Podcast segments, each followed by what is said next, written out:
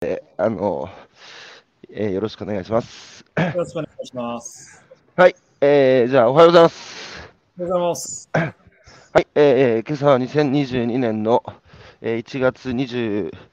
日は5ですかね、5。そうですね、25日。えーはい、火曜日、えー今朝のゲストは小沼大地さん、お招きしてお話を伺ってまいります。えーよろしくお願いします。よろしくお願いします。あの、えー、都市と地をかき混ぜるって言って、僕、日本の、えー都市住民と、えー田舎の農産業村、えーをまさにクロスさせる活動をずっとしてきてるんですけど、あの、大地さんの活動ね、いろんなところから伺って、あの、全く同じことを世界を舞台にやってる人なんだなっていうふうに勝手に思っててね、で、親近感を 抱いていて、ようやくこの間、年末に 直接ご本人にお目にかかれたんですけど、大地さんは僕のこと知ってました？いや、知ってました、もちろん、もちろん。はい。あの、はい。えっと、いろんなところから、あの、共通の知人がたくさんいて、あの、前一緒に、もう仕事されていた、あの、はい。えっと、山口幹夫さんだったり、まあ、高橋大あ、二さんもはい。はい。いろんな、はい。あの人から、あの、話は聞いてましたし、あの、本も、あの、共感資本主義の本だとか読ませていただいて、あの、そういったところで、あの、すごくよく知ってます。はい。で、僕、勝手にやってることをほほとんど同じだと思ってるんですけど、大地さんはどう思ってました？やってる活動の内容。そうですねな、なんていうんですかね、あの、うーん。うん。僕、あの、まあ、ちょっとこの後どれ、どういうこと話すのか全然分かってないですけど、あの、まあ、僕自身もシリアっていう国に行って、そこでこう、なんていうんですかね、こう、はい資本主義の普通の社会の中とかでは、測られてないはい人とのつながりとか豊かさみたいなものに気づいて、まあ、それとこう、はいあの、日本を結びつけるっていうことをやっているってところをやってたので、まあ、それってすごくこう、はい何かこう混ぜるとか、えー、つなぐっていうことで新しいことを作っていくっていう意味では、本当に近いことやってるんじゃないかなっていうふうに勝手ながら、僕自身も思うところあるかな。あの、クロスフィールズだから、現場を交差させるってことですよね。まさにそうです、まさにそうです。はい。あの、震災後、僕らの東北食べる通信っていうのを NPO で始めたんですけど、あの、ハーバードビジネススクールが、うんあ話を聞きに行きたいって、あの、フィールドワークに何度かうちの団体にも来てくれて、な、ハーバードビジネス、天下のハーバードビジネススクールが何しに行くんだと思って、あの、みんなでね、首かしげてたんですけど、あれも同じ文脈ですか？ハーバードのビジネススクールの人たちが、あ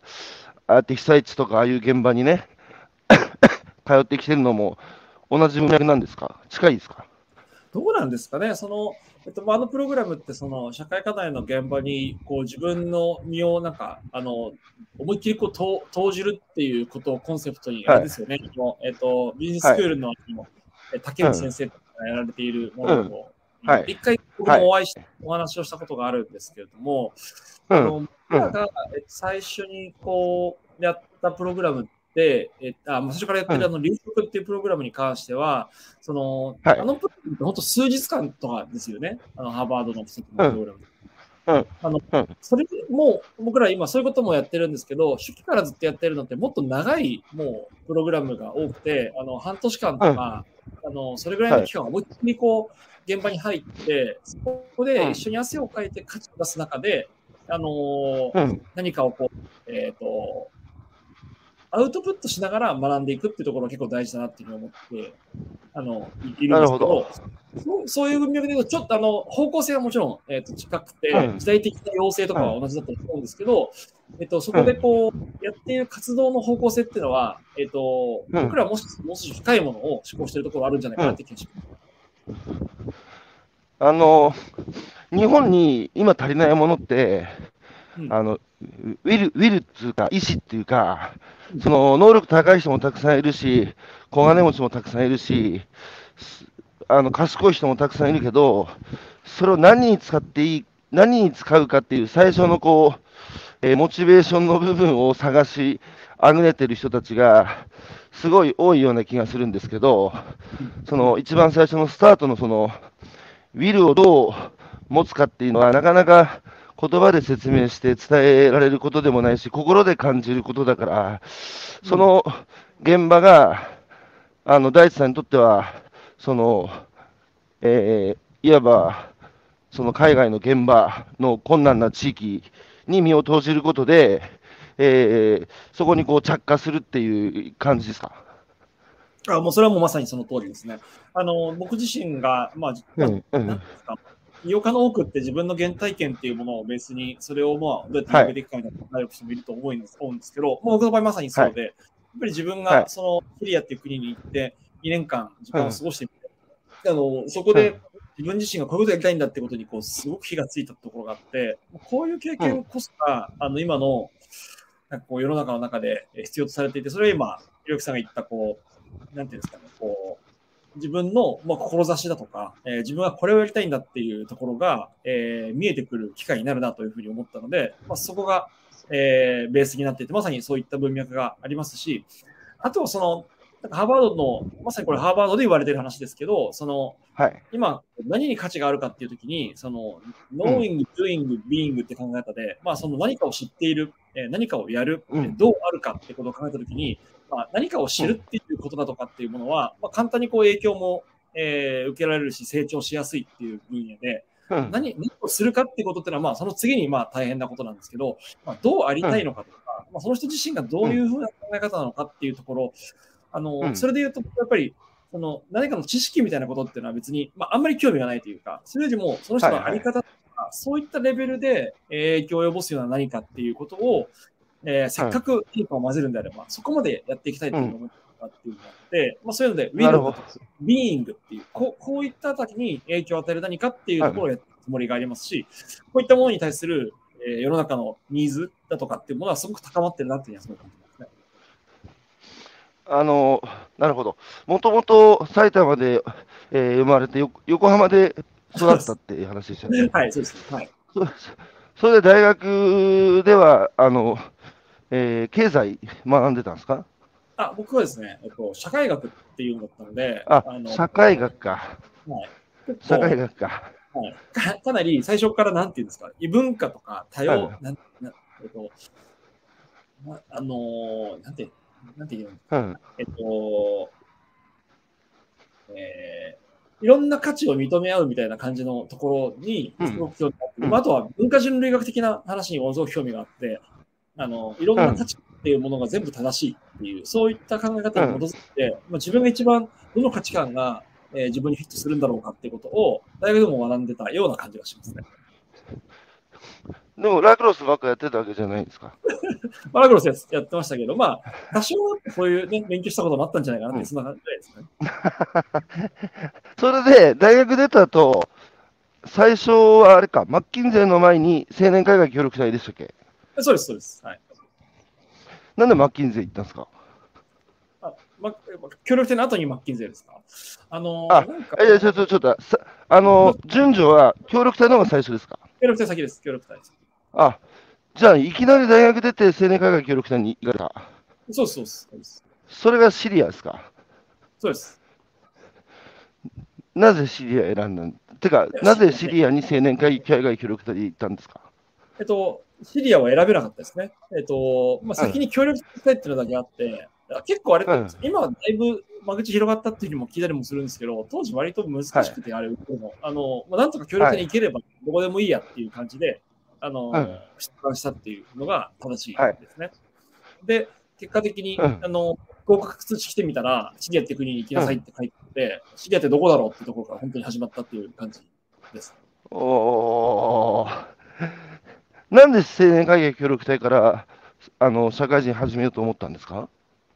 あの、もともと僕はあの教員志望だったんですよ。なので、あの、学校の先生になりたいと。でそして社会の先生になりたいっていうのが自分の、うん。まあ、先生になって部活を教えながら、うん。まあ、世の中のことを子供たちに教えるっていうのが夢で、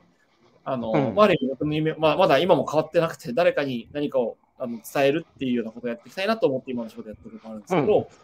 あの、その学校の先生、特に社会の先生になるのに、社会のことを知らずに、えー世の中に出るなんかもったいないなと思ったので、なんか挟もうっていうふうに思ったんですよね。挟もうと思ってる時に、何がいいだろうなっていうふうに思っていたときに、あの、僕の場合は、もう電車のつり革広告に青年会協力隊募集って書いてあって、あ、これ言ったら面白いんじゃないかと思って、協力隊に行ったっていう、そんな感じです。あの、差し支えなければ、親御さんは何やってらっしゃるんですか？えっ、と、父親は、あの、まあ、普通サラリーマンで、えっ、と、で、母親が、あのうんえっと介護関係なんですけど、まあ、介護関係で、うんまあ、あの、なんだあの、パートから始めたんですけど、割とこう、うん登っていって、なんかあの、すごいこう施設長だったりとか、そういう管理職を結構えー、ば、じゃあ、バリバリし、バリッとしたお母さんですね。そうですね。まあ、途中までは、あの妹が中学出るぐらい、中学ぐらいまでは、普通に専業主婦だったんですけど、まあ、そういうふうにやって。なので、うん結構、あの、まあ、普通の家庭なので起業とかは周りにいないですけど、えっ、と、母親がなんか一生懸命働くみたいな感じのところで、ちょっとゆ普通の、なんていうんですか、家庭とは、よ以上よりも、割とこう、和風とかなんですけど、なんか新しい価値観の、ような気がしますね。なるほど。妹さん一人、おご兄弟は妹さん一人ですか？そうです。はい。どういう育てられ方しました？その、割と放任されて育ったのか、管理されて育ったのか、ど、どっち側でした？完全放任ですね。あのーなんか、あだけその、僕は受験、受験だけ、中学受験だけした,、はいしたんですけど、まあ、そこは、まあ、あの、うんやったらいいんじゃないかっていうふうに結構、えっ、と、あ。うん。まあ嫌じゃなかったですけど、後押しされたなっていう感覚があって、えーでもそれ以外で、人生で何か親にこれやれって言われたことはほとんどなかったような気がしますね。だからもう好きな道選べと。あの、あんまり介入されなかった？そうです。ね。なんかあの、うち、あれなんですね、あの、まあ、両親とも、なんかそんな、なんつうの、うん。もものすごい高学歴な家庭みたいな感じでは全くなくて、うん。あの、なんか、父親が、やっぱり自分がもっと勉強ができたりだとか、あの、うん。こんな道が開けたはずだっていうふうに、なんか自分の周りの友人を見てて思ったらしくて、それでまあ、息子には、まあ、そういったところで苦労させたくないって言って、あなんか、その、受験の費用とかは結構なんか頑張ってうん。したみたいな感じの家庭だったんですよね。で、それでまあ、ああ。まあ、なんていうんですかね、その、うん。あの、まあ、志望校に合格してみたいなところになっはいた瞬間ぐらいから、なんかもうすごい覚えてるんですけど、うんそそぐらいから、なんかもうお前はもう何やってもいいと。あの、もうあとは自由に生きろと。俺知らん世界にお前も入れたから、あとは頑張れみたいな感じになって、すごいこう、え放任されたわけじゃないですけど、まあ、いろいろ、あの、ー、いや、うん、まあちょっと放任って言い方ですけど、あれですよ、やっぱあ愛ですよ。その、信じてますよね、子供を。そうでそんな気がします。なんか今、先進国で自分のやってる仕事に生きがい感じますかって聞いて、はいって答える人が最も少ない国が、まあ、日本っていうことになってますけど、それって自分の人生の舵を自分で握ってない？あの自分でその誰の人生生きてるんだって話で、で僕やっぱこうやってね、1年間毎朝人の話聞いてきましたけど、いやー、この人、自分の足で、えー自分の立ってね、自分で自分の人生の舵握ってるなっていう人の、ほとんど共通点は、やっぱその幼少期、あのうん。子供の頃も含めて、割とそうやって自分で選びなさい、自分の道はって、こう、あの親から、まあ、よく言えば愛を注がれ、悪く言えば、まあ、悪くは言わなくていいか、そのやっぱり自己選択を尊重されてきた、その家庭環境で育った人が、まあ割とこういう生き方してるなっていう印象あって、やっぱりこの大地さんもそうだったかって、はいはいはい。いや、だってちな何歳ぐらいででかいっていう感じで見てるんですけど、あー、中、うん、中、中、高校、大学ぐらいかな。ああ、なるほど。うん。で、なんか、ちゃんと、あなたちゃんとしなさいって言われて、うん僕は育ったんですけど、ちゃんとしてなかったんで、まあ、ちゃんとしてないじゃないですか、子供って。うんうんで、ちゃんとするってなんだっつう話で、うんちゃんとしろ、ちゃんとしろ、ちゃんとしなさい、ちゃんちゃんとしなさいって。それって与えられた今の枠組み、ルールの中で、えー人人並み、人と足並み揃えてね、あのちゃんと生きろと。うんでは、ルールを犯したり、あるいは人にの足並み乱してね、やるとみんなの全体のスピードが下がるので、その迷惑かけるなっつうのを散々言われて育ったんですよ、僕も。うん。でも、それが染みつくとさ、もはや校則も含めて与えられた条件を疑う眼差しを失いね。うんほんで、みんなが大学行くから俺も行く。みんなが就活するから俺も就活する。みんなが大企業目指すから俺も大企業行く。これで、その自分の仕事に行けやりがい感じてないのに、毎日満員電車乗って会社通うっていうのが、もうこれがちゃんとした人生なんだというふうに、結局なっていくと思うんですよ。うんだからその、ちゃんと、あのね、ある程度僕は文明人なので、人を殺めちゃいけないだとかね、最低限のルールあるけど、ちょっとやっぱちゃんとしすぎてる。で、予定調和で、で、今朝のこの歩くラジオも、一切僕はやっぱじ事前の打ち合わせしないんですよね。で、うん打ち合わせするとゴール決めて、そこに着地させに行くっつうか、合わせに行くから、全然なんか、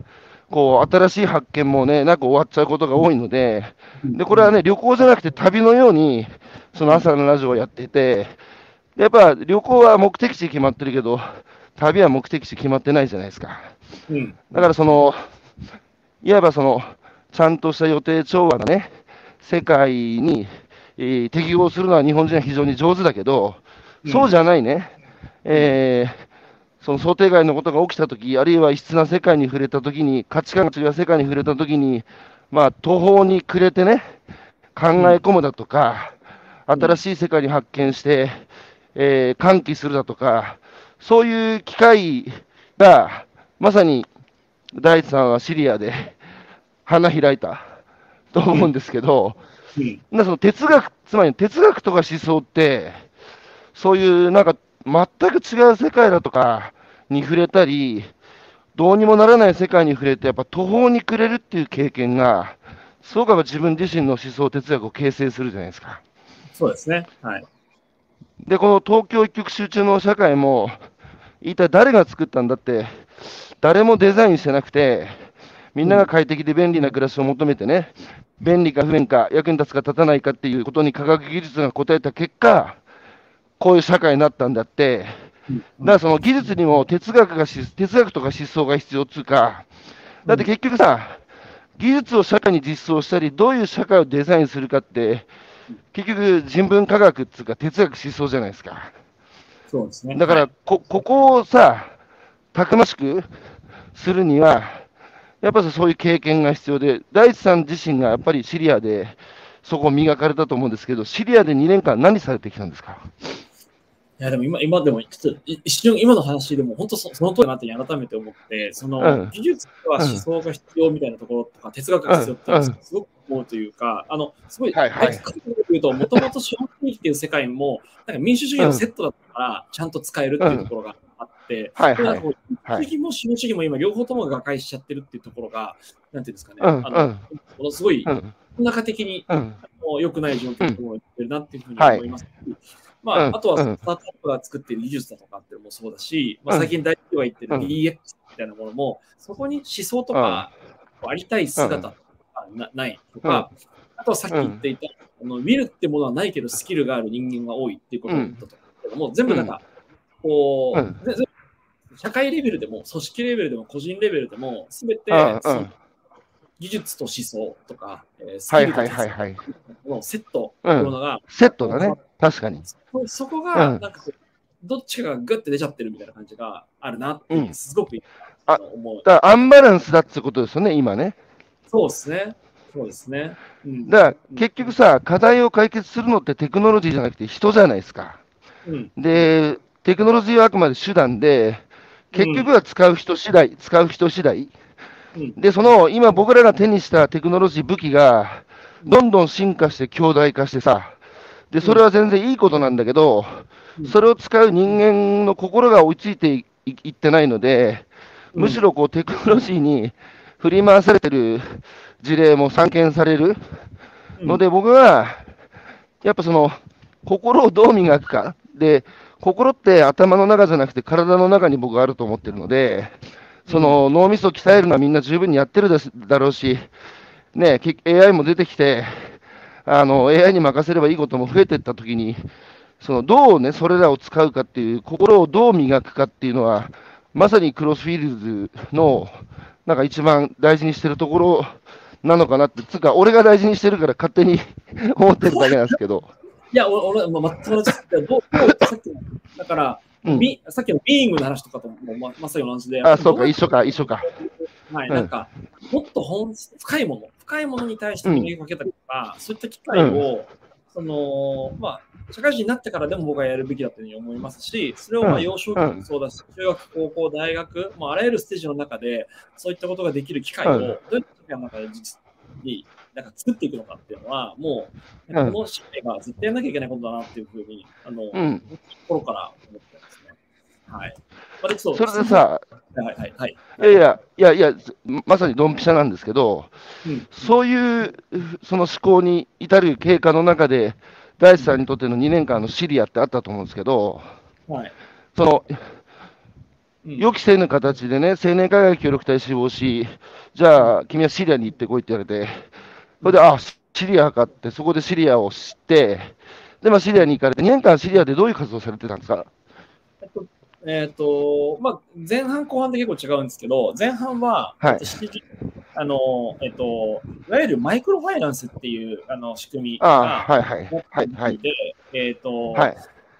ユヌス、あのムハンマド・ユヌスさんがノーベル賞を取った1年だったんです、うん僕がシリアに行ったのが。なので、うん。僕あの、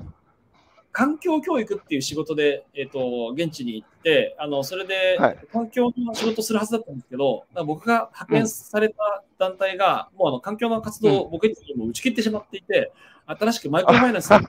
あの流行ってるから、それやりますって話になってて、で僕、メはい。メールしたんですけど、まあいいやって言って、マイクロファイナンスをやっていいて、うん。でそもちろん別にどうでもいいんだけど、あのまあそれで途中で、あのジャイはい。ジャイからお怒られて、うん。お前、環境で言ったのになんでマイクロファイナンスやってるんだって言って、後半は環境教育の仕事に戻したっていう話があるんで、前前後なるほど。で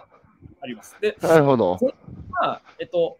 もうシリアの中でも超ど田舎で、えっと、人うん。口2000人ぐらいの村に、はいえっと踏み込んで、えーそこでうん。マイクロファイナンスの、えーうん。が、まあ、人にこう、あの牛を買ったりとかミシンを買ったりっていうようなことをフうん。ァイナンスするっていうプロジェクトを授業やってたんで、それがうまくいってモニタリングをしていくみたいなことだったり、うん。そのうん。マイクロファイナンスを誰に渡すかを決める委員をなんか選挙で決めるとか、まあ、そういった活動の監視をやるみたいな感じなんで、その本当に地方の中での地域 NG うん NPO の一員となってっていうのを、なぜか日本から来た若造がやるみたいな、そそんな感じの活動をやってて、もう本当にいろんなことそこがなんか見見見見聞きしてましたね。はい、みたいな感じで。シリア、シリア内戦っていつ終わったんでしたっけ？2000あの終わっえっとですね、今も正確には終わっていないっていう形で、えっと、僕行あ、ったのは終わってない2000のか。えっと、内戦2000中5年に行って、うんえっと、内戦が、内戦というものが始まったのは2011年だったので、で僕が行ったのはなので、あ時代のシリアでっていう形で、非常に今起きてることには、なんか、あの、いろんな思いがありますけど、あの、あ、いや、そう、そうだよね。一言じゃないですよね。はい。23、4の若造がさ、日本、しかも日本人の、そういう全く別世界のシリアの田舎行って、その地域社会の中に入り込んでって、全く太刀打ちできないと、さっきの途方に暮れるっていう、まさに経験？うん。そのものですよね。だって、うまくいきましたか、いろいろと。まあ、行くはずないですよね。まあ、そもそも言語も、まあ、アラビア語、アラビア語ですし、アラビア語も方言すごいですよ、あの言語って。でうんはいまはだに僕しか、日本人では僕しか喋れないアラビア語みたいな、うんあの感じの言語が、辞書とかもないし、うんみたいなところからやってうん。いくんで、もう、なんかわけわかんないですよね。なんかもう、あの、その、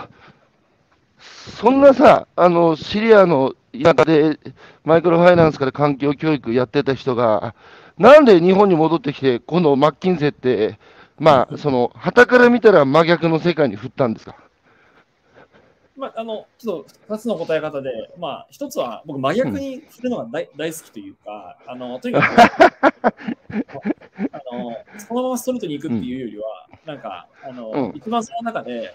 予想外な方向性に行くというか、あの、はい。さっき、人と同じ道に行ったら安心じゃないかって言ったので言うと、人のはいはいはい安心できないタイプで、あの、だったら全然違う方向に行った方が楽しかろうみたいな感じなんで、まあそうっていうか、まあ、いい一つだと。そうかみ、みんなが右だって行くと左に行きたくなるタイプなんですね。そうですね。あの特にキャリアいのや結構多かったですね。まあ過去は。ー、なるほど。少なくとも20代とかはそうやった方が、うん戦略的にもよかろうとか思っていたなんか下心待ってる。その方いいが。いい性格、いい性格してますね。もう一つの理由は？もう一つは、あの、出会いなんですけど、あの、その、それこそ、えっと、僕が、あの、N、マイクロファイナンスやってた NGO に行った時に、あの、はい。その時に、えっと、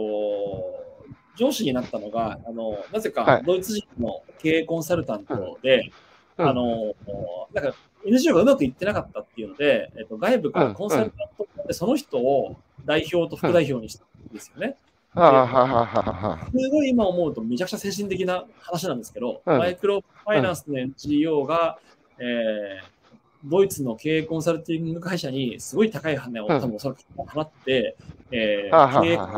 すると。で、その人たちが派遣されてきて、で僕はその部下で働くっていう経験だったんですよ。で、うんその時に、えっ、と、いわゆるそのドイツ人たちがビジネススキルを使って、そのマイクロファイナンスの課題を解決するっていうのを横で見させてもらって、これはなんか面白いことをやってるなっていうことをそこで感じ、うんそれがその留職プログラムにつながっていくようなものになるなるほど。と。と同時に、なるほど。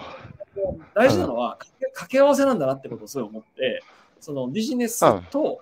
NGO とか、農の活動と、その先進国から来た人たちみたいなものが、まうんまさにと面白い価値が生まれるんだと思ったときに、自分のキャリアも混ぜていくってことをしないと、まあ、ていうか、そういう、あとりあえずビジネスってものを、今までは僕はうん社会学とかやってたんで、どっちかというとビジネス汚いものだって思ってたんですけど、ビジネスの。スキルっていうものを身につけることで、自分のキャリアをまた次なんか面白いものを考えるだろうなっていうふうに直感的に思って、でそれで、なるほど。シリアに何の情報もなかったんで、そのコンサルタントに、うんあのどうやればビジネス学べますかって言ったら、いや、コンサルタント最高よって言われて、コンサルになったっていう、まあ、そういう流れです。戦略的に合ってたね、直感は。まあ、そうそうですね。そこは、まあまあまあ、多分僕ら何やっても合ってたっていうタイプなんであれですけど、まあ、その時に、そんな道に行きましたね。今思えば、もうだいぶ前の話ですけど。はい。いや、何やっててもあってあったっていうタイプだって、すごいそこ大事だと思ってて、結局、なんだろう、だって、僕らの人生とね、偶然のつ出会いの積み重ねで、思い通りになんかならないじゃないですか。うんだからその、なんだろう、だからまあコントロールできないので、ある種その、出会いも含めた、その流れに身を委ねる覚悟がありますよね。そのま、身を委ねられないですよ。こう僕らの見えない、その、人知ではいかんともしがたい大きな流れに身を任せて、いけば結果として、振り返ると思い通りになっているっていうのは、あの、まさに大地さんのような人生、生き方ですよね。そうですね。でもなんか、さっき途中であっうんた、その、なんか、放任されてっていうところの部分とすごい近いと思うんですけど、なんかこう、うん。こうまあ、これも、なんていうんですかね、幼幼少期の経験みたいなところなのかもしれないですけど、まあ、結局うまくいったみたいな、あの、い。うふうに思うような経験をどれだけ、まあ、人が積んでるかみたいなのがすごく強い、うい。僕も本当こう、幸運なことに、なんか、親ととか、周りの人から、なんかすごくこう、なんですかね、あの、まあ、結果はどうあれ大丈夫だっていうふうに、なんか思わせてもらって生きてきたような感じがするんで、まあ、今の家族とか、今の、まあ、奥さんとかもそうですし、まあそういう、こう、なんか、最後の最後大丈夫っていうふうに思えてるっていうのは、なんか、うん。覚悟があったからそうなったというよりは、なんか安心感があったからそうだったようなことの方が僕は近いなっていう感じは、あの、それはやっぱ親も、親も含めて、あの、圧倒的な大地ならできるっていう、こう、愛をやっぱ注がれてるはずですよ。そうですね、なんかじその自己肯定感、自己肯定感って親からだけ来るっていうになると、結構、うんその今、家庭教育いろいろある中で、結構これってなんうんか、それ自体が不不公平、不平等なものになってしまうような気がするんですで社社会でそれってできるんじゃないかなと思ってるから、条件付きとして思うんですけど、そういった形で子供が自己肯定感を育んでいくってことがつながっていくと、まあ、挑戦する人も増えるし、あの、面白い人が増えてるしっていうふうに思うんで、まあ、僕自身はなんかそういうふうになんか、自分の子供に対してももちろんですし、自分が接する人に対して、なんかこう、安心感を与えるみたいなことはすごい、あの、プロフィスの中でも大事にしてますし、どんどんそういうことやっていきたいなと思っております。そうさ、子供、今は若い、僕がね、あの、あくまで出会っている若者っていう限定ですけど、うん、本当、ね、それこそ現役で東大経済法学部って入るような若い子たちも自信持ってるはずなのに、勝負するのが、その失敗するのが怖いって、すごいよく聞くんですよ。で、お前な、何言ってんだお前、若いやつの一番の特権は、いくらでもね、背負ってるものまだ少ないんだし、やり直せんだし、その怪我したとこペロペロ治って、舐めてればすぐ治んだしね、その、なんでその失敗するのが怖いんだって、こう思ってんですけど、それって自己肯定感が薄いから、やっぱ失敗、チャレンジできない、失敗するのは怖いっていうことなんですかね。そうですね。まあ、まあ、まあ、この辺、もうね、ひろゆきさんが一番ね、語るところだと思いますけど、まあ、一つはまあ、その、やっぱりこう、あの、自己肯定感の話があると思いますし、あともう一つは僕、物差しの持ち方だと思ってまして、やっぱり一つしか物差し持ってると、その物差しでしか自分を測らないから、その物差しで自分が拡大するのが怖くなってしまうというところがあると思うんですけど、自分の中にいくつか自分を評価する物差しがあるっていうふうに思うと、なんか、いろんな物差しをがあるから安心するみたいなところがあると思うんですけど、例えば、その、まあ、すごい卑近なところで言うと、別に勉強できなくても運動できればいいやっていう物差しってもう一つはいはいはい。し、はいはい。ゆきさんがいつも言ってる、まあ、その、えっ、ー、と、まあ、お金の価値だけではなくて、金を持ってるかどうかってことよりも、人生の豊かさだとか、うん、友人の数だとか、うん、えー、そういったもので、そっちがあれば大丈夫っていうふうに、なんかそういうふうに、うん、別に、東大に行くような変数じゃなくてもとか、えっ、ー、と、社会的に成功するって、まあ、これ多分同じ同じ方向の物差しで、基本的に一つの物差しになるんですけど、うん、社会的なステータス的なものを登るっていうものから自由になれるかどうかって結構大きいなって思ってまして、あの、あ、そうそう、なんか、僕シリアに行ってな、なんかすごいシリアで何か経験あったってことはもちろんあるんですけど、それ以上に、やっぱりこう、中高、進学校行って、大学、国立大学行って、で、その後、なんかまた、なんかわかんないですけど、いい企業に行くみたいな、そこを自分の意思で降りてシリアに行ってで、そこが超楽しかったっていう経験をしたってことにより、なんか、その上昇していくってことじゃなくて、横にずらした方が面白いっていうことを僕は知って、なんかこういう、ずらすっていうことの良さっていうものをどうやって、えーまあ、そこがあるってことがとても僕は大事なことなんじゃないかなと。で、これって昔は、地域の中でいろんな生き方してる大人がいたときに、あの、子供に対して。ああ、なるほど。同じ経験してたんだね。同じ経なんかそうですね。なんか、一人がぐれちゃったりしたときに、いや、お前別に学校行かなくてもいいよと。あの、ここで働くお前みたいな大人がいたりとか、なんかちょっといろんな人、いろんな形で、その地域の中でロールモデルになっていたっていうセーフティーネットがあるような気がするんですけど。なんか、こういうことがあるっていうのが、とても、えー、僕はあの大事なんじゃないかなっていうふうに思います。なるほど。ちゃんとしてない、こう受け止めてくれるちゃんとしてない大人が、またちゃんとしてないっていうのは、まあ、人と違うっていう、だって、その、ちゃんとした世界って、人工的な世界で、人が作った世界は法律も、えー、プロダクトも技術もそうですけど、全部設計図があるので、壊れれば直せるし、だけど自然の世界、例えば子供がさ、精神的に病んだ時に、じゃあ子供の心の設計図どこにあるんだって別にないから、医者に連れてけば治るかって治るとは限らないじゃないですか。だからその自然自然の世界ってちゃんとしてないんですよね。でも全体として調和が取れてる。で昔やっぱりそういう、ね、もっと自然に近いところで僕ら暮らしてる時って、そういう、ある意味で自然な、ちゃんとしてない大人もたくさんいて、人がどうあれ、俺はこうなんだっていう、でそういう人が、やっぱり近くにね、あの、いた社会ですよね、昔の日本は。でも、今なかなか日本でそういう得難い体験を、あえてそういう全く違う、えー、価値観の世界で、に触れさせる。だから、大地さんがあれか、まだ留職っていい言葉だな。だから今、そういう世界に触れたことがない日本のビジネスパーソンが、まさにその、全く真逆の世界に触れて、同じようなこう価値観のこう上下じゃなくてこう横へのずらし、それを体験たくさんさせれば、帰ってきたその日本のビジネスパーソンが、まあその飛び跳ね始めて、もっと活力のある日本社会になるんじゃないかっていう、そういうこうイメージですかね。そうですね。まあ、社会もそうですし、その人自身が、まあ、いわ今でいうふうに言うウェルビーイングみたいなものとかもめちゃくちゃ上がるような気がするし、あの、なんていうんですか、あの世の中世の中的にも、あの、うん、まあ、社世の中というか、まあ、その組織も活力が出るし、うん、組織、社会も活力が出るしっていうふうにはすごい思います。まあ、そんなにね、うん、簡単にいくものじゃないですけれども、あの、そういうことを信じてやってるところはすごいありますね。ウェルビーイングって、あの、まあ、その、えー、よりよく生きるっていう、その、このさ、今、グローバルトップイシューの一つがウェルビーイングだと思うんですけど、その一方で、人生が、まあ、長くなっていく。で、これまで病っていうのは、あの自然のこと、老化、年を取って老化していくっていうのは自然のこととされてきたことが、今やもう、もう間もなく病として、病気として認定される、つまり、運命じゃなくて情報理論だっていうので、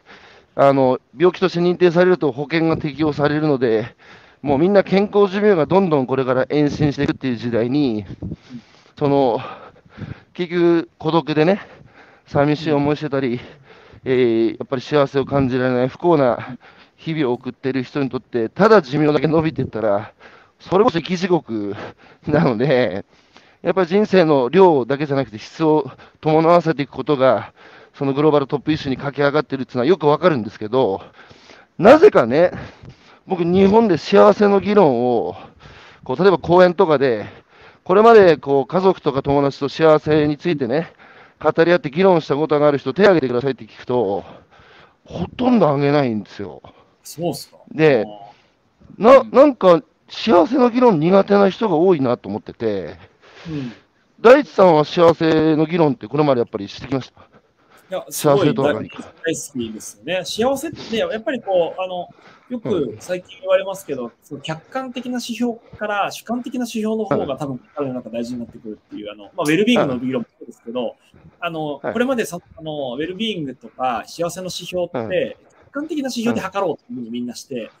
どれだけ教育を受けられているか、えどれだけ、えー、その医療にアクセスができるか、えー、どれだけの収入があるかっていう、まあ、ここを見て国連も、あのまあ、ブータンの PNH ですら、やっぱりその客観指標というもので幸せがあるということがですけど、これからは自分が幸せと思うか、別に知らねえと、収入がいくらあるかっていうのは、俺は幸せだって思うっていう、この俺はとか、私はっていうところが大事だっていうふうに今、世の中の流れだと思うんですけど、やっぱその主観的な指標ってさっきの物差しの話で、物差し持ってないと、誰かに寄り添って幸せ決めるって話になっちゃうと思うんですけど、日本で言うとやっぱり、あの、その客観的な指標を自分の幸せと思ってる人が非常に多いっていうことが、これが多分、えっ、と、まあ、社会的に言うと問題だと思いますし、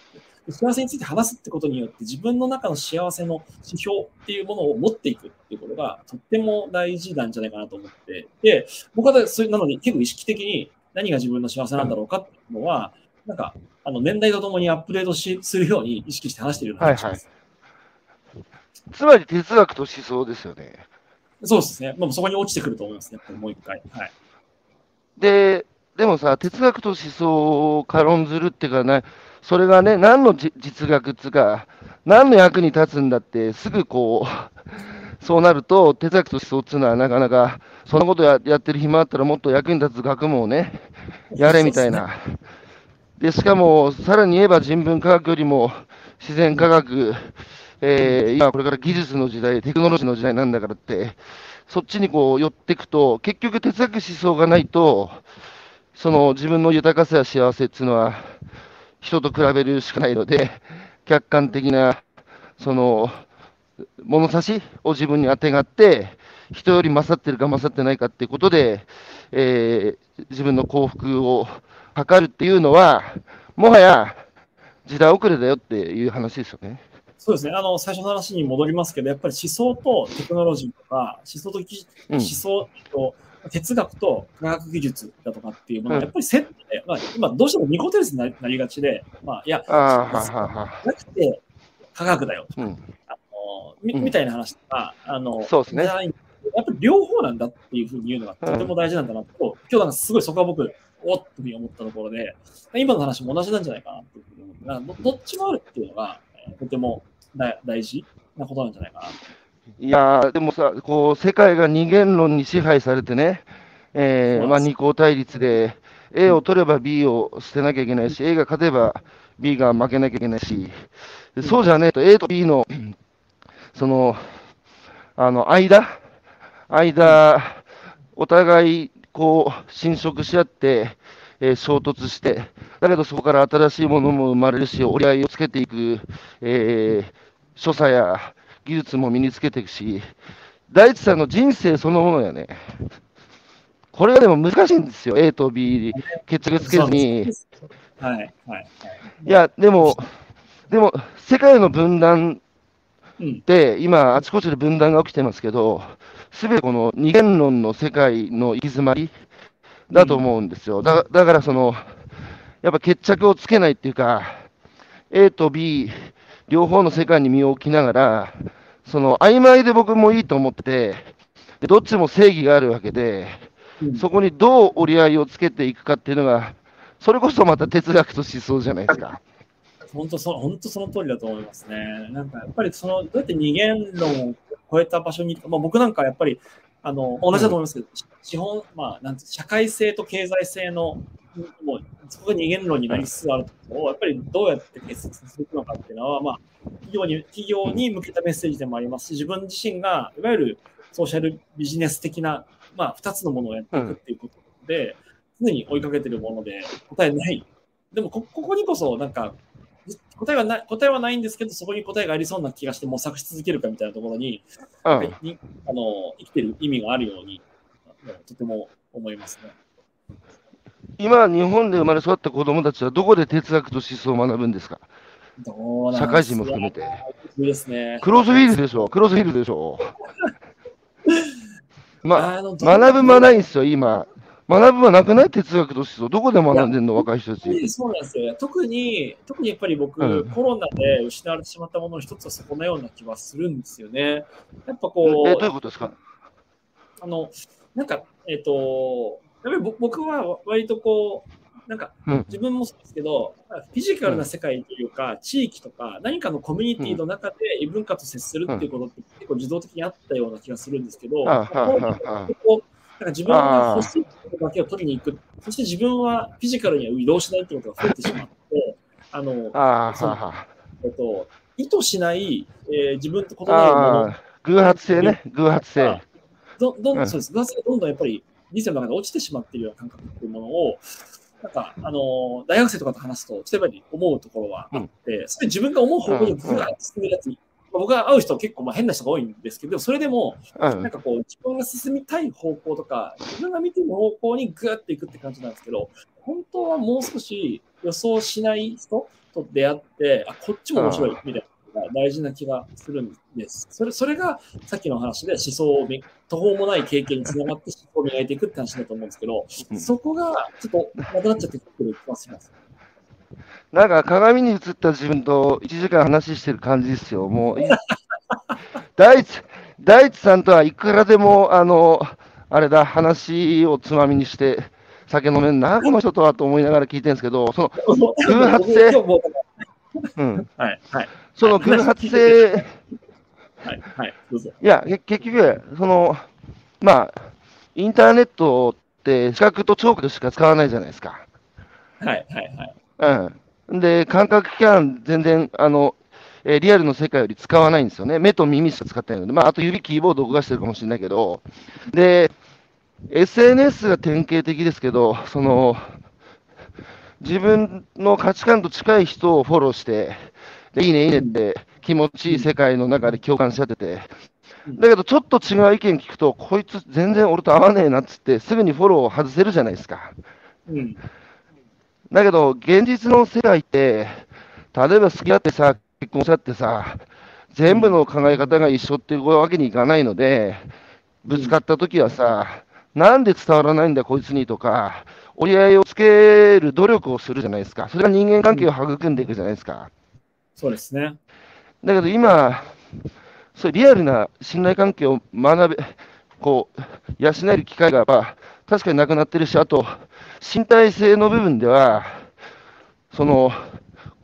僕、恋って大事だと思ってて、で、若い人たちが自分のやりたいことが分かんない、好きなことが分かんないって言うから、お前今まで恋したことあるかって聞くと、いや、それなりにありますってこう恥ずかしげに言うから、お前好きな人って考えて見つけたのかって聞くんですよ。いや、考えてませんって。考えてません。そうだろと。外出て自分の目、自分の目で見て、自分の耳で聞いて、で、自分の鼻で匂い嗅いで、で、手で触ってね、これで交流して、えー、心がね、やっぱ動く、動いたんですよ。ある時、突然その異性に関心を持って学校でも目で追いかけるようになって、家帰ってもそいつのこと考えて心がこう、なんかときめいて、で、そいつの身になんかね、災いが降りかかった時に、人事のように思えずに自分も苦しい、苦しい思いをするっていう、まさに恋と一緒じゃないですか、自分の好きなことを見つけるって。なるほど。で、それは、だからインターネットの中で、俺の好きなことなんだって考えてるうちは、いつまでたっても見つからないこと一緒だと思うんですよね。だからやっぱその偶発性と身体性がコロナで著しくそういう機会が失われてるっていうのは、すごく理解できる話です。うん。いや、そうですね。本当にそう、そういうふうには思っはい。さ、時間なくなってきますよ。あの、クロスヒルズ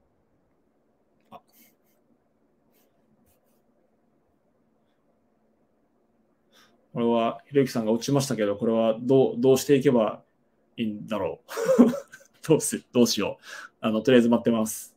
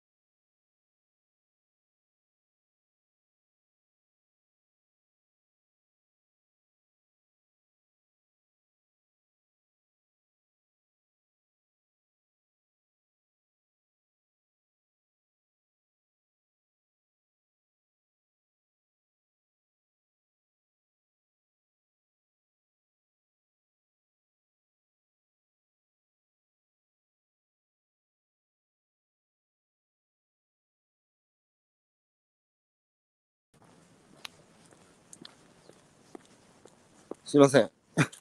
電源切れちゃいました。放置してすいません。はい。すいません、本当放置してしまって。いえいえ、大丈夫です。はい。途中、尻切れともになっちゃったんですけど、えー皆さん、はい、コメントたくさんいただいてありがとうございます。電源が本当切れちゃって、今、充電器取ってきました。コメント、コメント来てるんですか、まあでも、ね、まさに偶発性の話してるところだったんで、まあ、こういうこともあるよねと。まあそうですね。はい。はい。いうので、はい、えーコメント、えー、佐野さん、海外のホテルで受付の時にスマホを預け情報遮断し、1週間後受け取る経験をした人が心穏やかに過ごせたと。だすあれですね、スマホ断食した方ですね。AI がますます進化していく中で、大地さんがおっしゃるように、科学技術と哲学の融合が大切であると思います。えー、酒井さん、人と違う広い風景を見るには横展開をすることが必要ですね。大石さん、恋と一緒なんていいこと言えない。そうですよ、恋すると哲学することですからね。これ最高でしたね。はえー矢島さん、小沼大地さんの哲学と科学技術はセット同感です。みんなと反対の方向に進む考え、人と違う生き方をすること。えーこのラジオを聞いている方もそのタイプが多いと思います。はい。えー西田さん、えー長い。えーまあ脳ね。脳が、そうですね。脳はまさに、えー思い通りにならない自然と対峙するっていうことですから、えー大事な経験だと思いますね。はい、ということで、これも大地さん、ようやく、えー実現しましたけど、い。はい。はい、だ大地さんとはいつかどこかで、あの、まさに大地さんの人生と僕の人生が、えークロスする時が来ると勝手に思ってますんで、いや、もう本当それ、本当になんか一緒にやりたいです。はい。はいどんなことかわかんないですけど。はい。そうですね。とりあえず、あの、ね、えー D さん、高橋 D さんの、あの、ね、ちょっと公の場では言えませんけども、何かね、あの人がやるときに、ちょっとお目にかかれるような気がしてますんで。そうですね。確かに。はいそこかもしれないですね、決接点は。はいはい。ありがとうございます。ということで、時間来ましたので、すいません。今日は、あの、小沼大地さん、お招きしてお話を伺ってきました。大地さん、ありがとうございました。ありがとうございます。楽しかったです。どうもどうも、はいそれでは失礼します。はい、お疲れ様です失礼します。